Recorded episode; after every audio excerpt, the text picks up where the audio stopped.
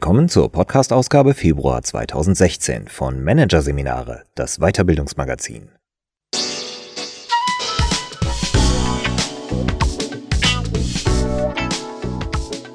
Weitere Podcasts aus der aktuellen Ausgabe behandeln die Themen Kommunikation für Manager, führungskräftig sprechen und effiziente Organisationsentwicklung, Wandel durch Wiederholung. Doch zunächst Mitarbeiterentwicklung, der Chef als Coach von Bernd Wildenmann. Der Chef als Coach? Das Konzept ist umstritten, denn es ist anspruchsvoll und verlangt der Führungskraft einiges ab. Vor allem deshalb, weil sie in dieser Rolle sowohl an der Seitenlinie als auch auf dem Spielfeld steht.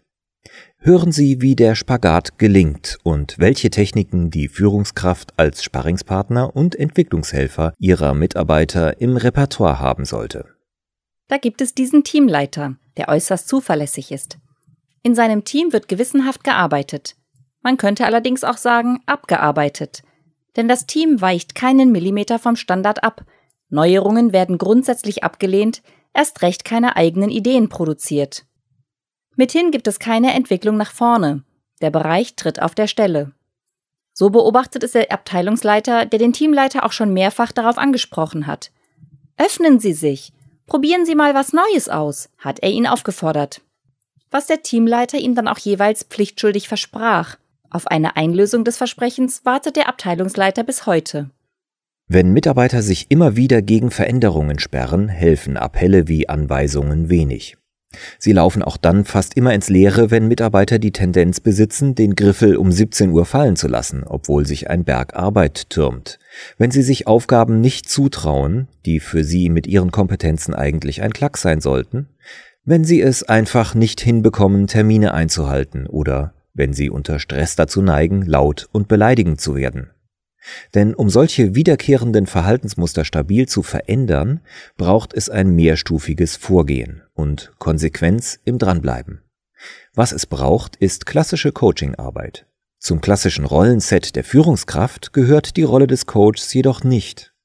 Das Konzept der Führungskraft als Coach ihrer Mitarbeiter hat in den vergangenen Jahren im Kielwasser der rasanten Entwicklung der Methode Coaching an Relevanz gewonnen. Allerdings ist es nicht unumstritten, vor allem deshalb, weil es anspruchsvoll ist und der Führungskraft einiges abverlangt. Was nicht daran liegt, dass die Coachingarbeit an sich so schwierig ist. Vieles im Coaching ist Handwerkszeug und als solches gut erlernbar. Was die Rolle so anspruchsvoll macht? Als Coach steht die Führungskraft sowohl an der Seitenlinie als auch auf dem Spielfeld. Es geht also nicht nur darum, im Mitarbeiter einen Entwicklungsprozess in eine gewünschte Richtung anzustoßen, sondern gleichzeitig auch an diesem Prozess teilzuhaben, das Coaching sozusagen als koevolutionären Prozess zu gestalten. Das ist umso herausfordernder, je mehr die Führungskraft durch ihr eigenes Verhalten das Verhaltensmuster des Mitarbeiters bedingt, das sie zu verändern sucht. Die Fähigkeit zur Selbstreflexion, ohnehin eine der wichtigsten Führungsfähigkeiten, wird im Kontext des Chefcoachings noch wichtiger. Bevor der eigentliche Coaching-Prozess beginnt, ist es notwendig, dass sich die Führungskraft die Frage stellt, was den Mitarbeiter dazu bringt, sich so zu verhalten. Jeder Mensch verhält sich so und nicht anders aus einem bestimmten Grund. Menschliches Verhalten ist niemals willkürlich. So könnte es etwa sein, dass der Teamleiter aus dem Eingangsbeispiel zum Perfektionismus neigt und er und sein Team einen so hohen Aufwand betreiben, seinen Anspruch nach Exaktheit im Tagesgeschäft zu erfüllen, dass schlicht und einfach keine Zeit bleibt, einmal zurückzutreten und das große Ganze zu betrachten, Neues zu entwickeln und Dinge auszuprobieren. Oder der Teamleiter hat mit seinem bisherigen Arbeitsstil sehr gute Erfahrungen gemacht und kann den Wunsch seiner Führungskraft nach einer anderen Arbeitsweise nicht wirklich einordnen.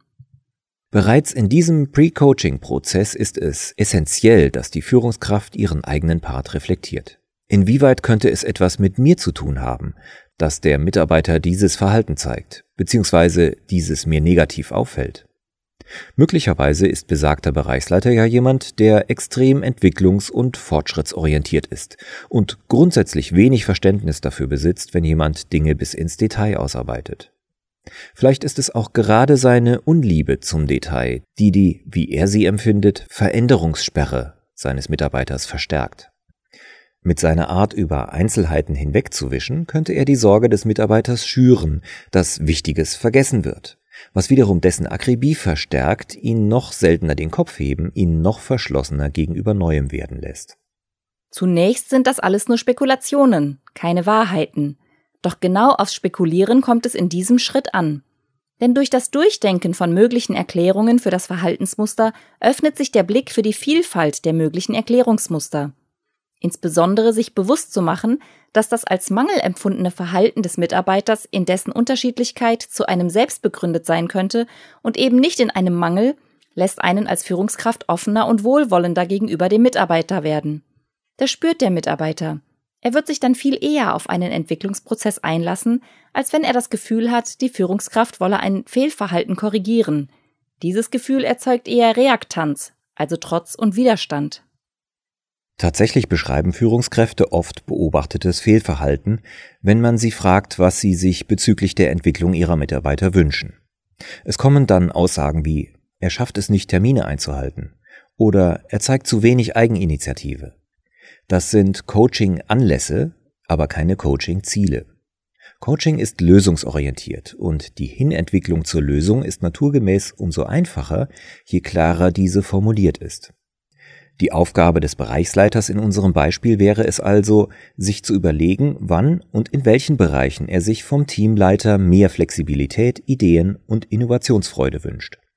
Gleichzeitig sollte er sich aber auch klar machen, was er an der gewissenhaften Arbeitsweise des Teamleiters schätzt und wann und in welchen Bereichen er diese seiner Meinung nach beibehalten sollte. Die Zieldefinition markiert die letzte Etappe des Prä-Prozesses. Der nächste ist die erste Stufe im eigentlichen Coaching-Prozess, das Feedback an den Mitarbeiter zum Zielverhalten oder, um den Coaching-Terminus zu gebrauchen, Erfolgspunkt. Mustergültig läuft das Feedback in 4 Schritten ab. Der erste ist die Beschreibung der Situation. Ihr Team liefert zuverlässige Ergebnisse, das ist gut.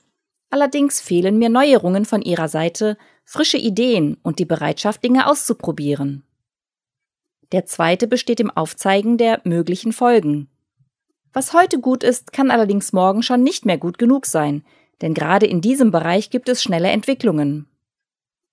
Drittens beschreibt die Führungskraft die Gefühle, die das beobachtete Verhalten bei ihr auslöst. Ich mache mir Sorgen um die Entwicklung in Ihrem Bereich und bin zugleich etwas verärgert darüber, dass Sie Ihr großes Know-how und Ihre Fachkompetenz nicht nutzen, diesen weiterzuentwickeln. Außerdem habe ich das Gefühl, dass ich mit meinen Ideen bei Ihnen gegen eine Wand laufe. Solche Metaphern zu verwenden ist übrigens nicht nur beim Feedback, sondern generell im Coaching-Prozess sinnvoll. Wobei gilt, je plastischer die Bilder sind, desto besser. Denn starke Metaphern sind nicht nur besonders eingängig, sondern aktivieren auch besonders viele Areale im Gehirn, wodurch die Fallbearbeitung im Kopf des Mitarbeiters bildlich ausgedrückt auf breitere Füße gestellt wird. Einfacher formuliert, starke Bilder brennen sich gut ins Gedächtnis ein, aktivieren den Denkapparat stärker als weniger bildhafte Formulierungen und machen so die Lösungssuche leichter. Der vierte und wichtigste Feedback-Schritt ist die Beschreibung des Erfolgspunktes. Konkret würde ich mir wünschen, dass Sie in dem und dem Prozess so weitermachen wie bisher, sich dazu in diesen und diesen Punkten öffnen, Vorschläge ausprobieren und neue Möglichkeiten erdenken. 4 Schritte, die in der Theorie einfach klingen, in der Praxis allerdings alles andere als einfach sind. Das liegt vor allem daran, dass es in unserer Kultur kaum üblich ist, offen über Wahrnehmungen zu sprechen. Gesprochen wird vor allem über die Schlüsse, die wir aus unseren Wahrnehmungen ziehen. Offen sein, Beobachtungen beschreiben, Kritik äußern, ohne in eine Vorwurfshaltung abzurutschen, ist eine kommunikative Kunst, die beherrscht sein will. Noch ungewohnter ist es, Feedback zur Reaktion des anderen aufs Feedback zu geben, sozusagen Feedback zweiter Ordnung zu üben. Wenn etwa besagter Teamleiter nach dem Feedback des Abteilungsleiters sehr still wird und auf die Tischplatte schaut, sollte letzterer dies ansprechen. Etwa so: Ich möchte Sie etwas fragen. Was hat mein Feedback bei Ihnen bewirkt? Oder ich habe den Eindruck, dass mein Feedback Sie getroffen hat. Der Feedback-Empfänger ist so dazu eingeladen, mögliche negative Emotionen, die die Rückmeldung bei ihm ausgelöst hat, zu formulieren und wird dies wahrscheinlich auch tun. Dadurch verlieren diese unmittelbar einen Großteil ihrer Kraft, ähnlich wie ein Spukgespenst seinen Schrecken, wenn es ans Licht gezerrt wird. Bleiben diese negativen Emotionen unausgesprochen, werden sie fortan die Beziehung zwischen Feedbackgeber und Feedbacknehmer belasten und damit den Coaching-Prozess erheblich stören. Viele Chef-Coaching-Anliegen dürften sich in diesem Punkt bereits erledigt haben. Die Führungskraft hat ein offenes Feedback gegeben, der Mitarbeiter weiß, wie sie die Situation sieht und was sie von ihm erwartet. Sofern die Rückmeldung bei ihr negative Gefühle erzeugt hat, wurden diese entmachtet, indem sie besprochen wurden. Bringt das Feedback allein nicht die gewünschte Veränderung, gilt es, die Sichtweisen des Mitarbeiters zu erfragen. Das ist die zweite Stufe im Coaching-Prozess. Mit Sichtweisen sind die Interpretationen und psychologischen Erklärungen gemeint, die sich im Kopf des Mitarbeiters zum Anliegen der Führungskraft abspielen. Um diese sichtbar werden zu lassen, helfen Fragen wie: Was haben Sie sich gedacht, als ich Ihnen das Feedback zu Ihrer Arbeitsweise gegeben habe? Oder: Wie haben Sie sich mein Feedback erklärt? Und dann gilt es, aktiv zuzuhören. Was unter anderem bedeutet, Aussagen des Gegenübers aufzugreifen und in eigenen Worten zu wiederholen. So wird Verständnis signalisiert. Das Gefühl, von einer anderen Person verstanden zu werden, ist eine der Grundvoraussetzungen dafür, sich mit dieser auf einen Entwicklungsprozess einzulassen. Zum aktiven Zuhören gehört es außerdem, bei allgemeinen Aussagen Zwischenfragen zu stellen wie: Was meinen Sie genau damit? Und bei widersprüchlichen Aussagen solche wie: Wie sollte ich mir das erklären? So nähert man sich Schritt für Schritt den handlungsbestimmenden Vorstellungen des Mitarbeiters. Gut möglich, dass hier auch die Rolle der Führungskraft zum Thema wird, der Teamleiter etwa seine Beobachtung zur Sprache bringt, dass der Bereichsleiter kaum auf Details achtet und er daher das Gefühl hat, sich um diese besonders kümmern zu müssen. Als nächstes gilt es abzutasten, inwieweit der Mitarbeiter bereit ist, die Coaching-Absicht umzusetzen, also das gewünschte neue Verhalten in das eigene Repertoire einzubauen. Nur wenn es eine Kongruenz zwischen dem von der Führungskraft vorgegebenen und dem vom Mitarbeiter angestrebten Entwicklungsziel gibt, ist eine stabile Verhaltensänderung überhaupt möglich. Daher ist die Überprüfung und gegebenenfalls Herstellung der Zielkongruenz, die dritte Prozessstufe, ein neuralgischer Punkt im Coaching. Dies ist nicht deutlich genug zu betonen, denn Führungskräfte besitzen die Tendenz, diese wichtige Schwelle zu umgehen, statt sie zu überspringen. Sie gehen implizit davon aus, dass von Natur aus Zielkongruenz besteht. Manche Führungskräfte neigen dazu, nicht bestehende Zielkongruenz als Illoyalität zu betrachten. Sie vermuten, dass der Mitarbeiter das Ziel aus Bequemlichkeit oder Trotz heraus nicht umsetzen will. Dies ist in den meisten Fällen nicht so. Fast allen Beschäftigten ist es grundsätzlich wichtig, die Wertschätzung und Anerkennung ihrer Führungskraft zu erlangen, weshalb sie eine natürliche Neigung besitzen, ihren Erwartungen zu entsprechen, ihre Ziele zu ihren eigenen zu machen. Machen sie dies nicht, haben sie dafür gute Gründe. Ein häufiger Grund: Der Mitarbeiter betrachtet das alte Verhalten dem neuen als überlegen. Aufgabe der Führungskraft ist es deshalb, die Vorteile des erwarteten Verhaltens herauszustellen, darzulegen, warum dieses dem aktuell gezeigten vorzuziehen ist. Wichtig dabei, sich wirklich auf die Vorteile des erwarteten Verhaltens zu konzentrieren und nicht permanent auf die Nachteile des Beobachteten rekurrieren. Diese Nachteile können einmal benannt werden, damit ist es dann aber auch gut.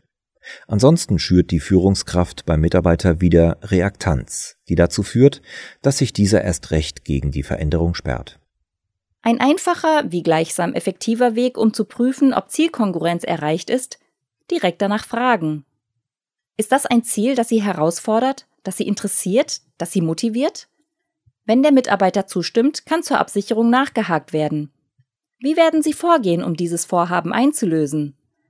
Aus der Antwort auf diese Frage lässt sich leicht herauslesen, inwieweit tatsächlich Zielkongruenz besteht. Diese Frage ist zudem eine Brücke zur vierten und letzten Stufe des Coaching-Prozesses, der Arbeit an der Lösung. Das ist das Herzstück jeder Coaching-Arbeit. Die dazu zur Verfügung stehenden Techniken sind nicht kompliziert.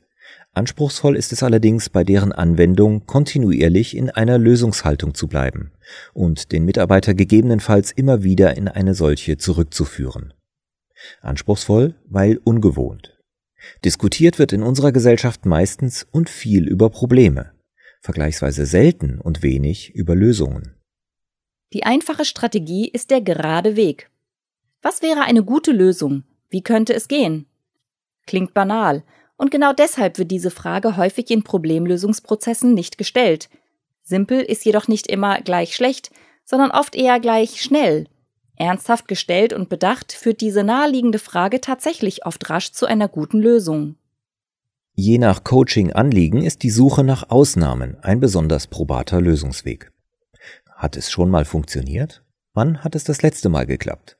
Wobei hat es gut geklappt? So kann unser Bereichsleiter den Teamleiter etwa fragen, wann dieser zuletzt eine Neuerung eingeführt hat. Wenn es dem Chefcoach gelingt, eine Ausnahme zu finden, hat er eigentlich schon gewonnen. Denn dann muss er mit seinem Mitarbeiter nur noch daran arbeiten, die Ausnahme zur Regel zu machen.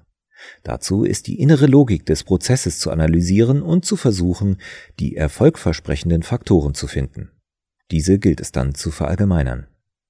Lässt sich keine Ausnahme finden, können, sofern es solche gibt, bisherige Versuche zur Lösung des Anliegens analysiert werden. Einem Mitarbeiter, dem es einfach nicht gelingt, Termine einzuhalten, könnte der Chefcoach fragen, was dieser bisher unternommen hat, um dieses Problem zu lösen. Dann werden die bisher misslungenen Strategien analysiert und überlegt, warum sie nicht zum Erfolg geführt haben. Eine oft erstaunlich effektive Lösung liegt darin, eine der bisher gewählten Strategien umzudrehen, also einfach genau das Gegenteil zu tun. Führt diese Technik nicht direkt zum Erfolg, öffnet sie aber wahrscheinlich zumindest den Blick für neue Strategien. Denn viele Menschen haben die Neigung, einmal gewählte Lösungswege, die nicht zum Erfolg führen, zu intensivieren, statt neue auszuprobieren. Mit der Technik der 180-Grad-Drehung lässt sich diese Verhaltenstendenz durchbrechen. Wenn diese Lösungswege nicht zum Erfolg führen, bleibt noch die Königsstrategie im Coaching. Die Ableitung hypothetischer Lösungen. Die Führungskraft fragt, angenommen das Problem wäre gelöst. Wie wäre das gekommen? Oder angenommen das Ziel wäre erreicht, wie würde die Situation jetzt aussehen? Die hypothetische Frage führt zu einer Vorstellung des angestrebten Zustands. Diese Vorstellung besitzt eine gewisse Attraktivität und Anziehungskraft. Sie lädt dazu ein, sich in sie hineinzudenken. Ausgehend von dieser Zukunftsvorstellung kann dann der Chefcoach in die Vergangenheit zurückfragen und ableiten, welche Hemmnisse der Lösung entgegenstehen und welche Unterschiede es zu bewältigen gibt. Bei allen Techniken gilt, die Führungskraft sollte darauf achten, dass nicht Ratschläge und vorgedachte Lösungen den Coaching-Prozess bestimmen. Es geht darum, Reflexion auszulösen, Lösungen in der Interaktion zu finden, Lösungsalternativen gemeinsam gedanklich durchzuspielen und die Überprüfung des Fortschritts zusammen zu planen. Im Chefcoaching agiert die Führungskraft nicht als Berater und auch nicht als Personalentwickler, sondern als Entwicklungshelfer ihrer Mitarbeiter.